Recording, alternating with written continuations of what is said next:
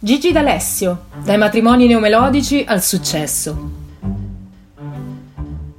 Nato a Napoli il 24 febbraio 1967, ultimo di tre figli di una famiglia originaria del rione Cavalleggeri d'Aosta, una zona situata tra Bagnoli e Fuorigrotta, Gigi D'Alessio è un cantautore, produttore discografico e conduttore.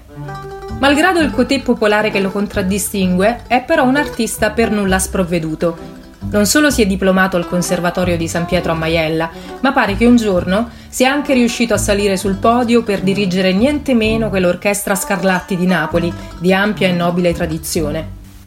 All'inizio della carriera, la sua grande fortuna è stata di essere notato dal Re dei Re, il grande Mario Merola, il dominatore della sceneggiata napoletana. L'altra grande fortuna è stata quella di aver saputo cavalcare il fenomeno dei neomelodici, quei cantanti che fanno della melodia dispiegata e orecchiabile la forza delle loro canzoni.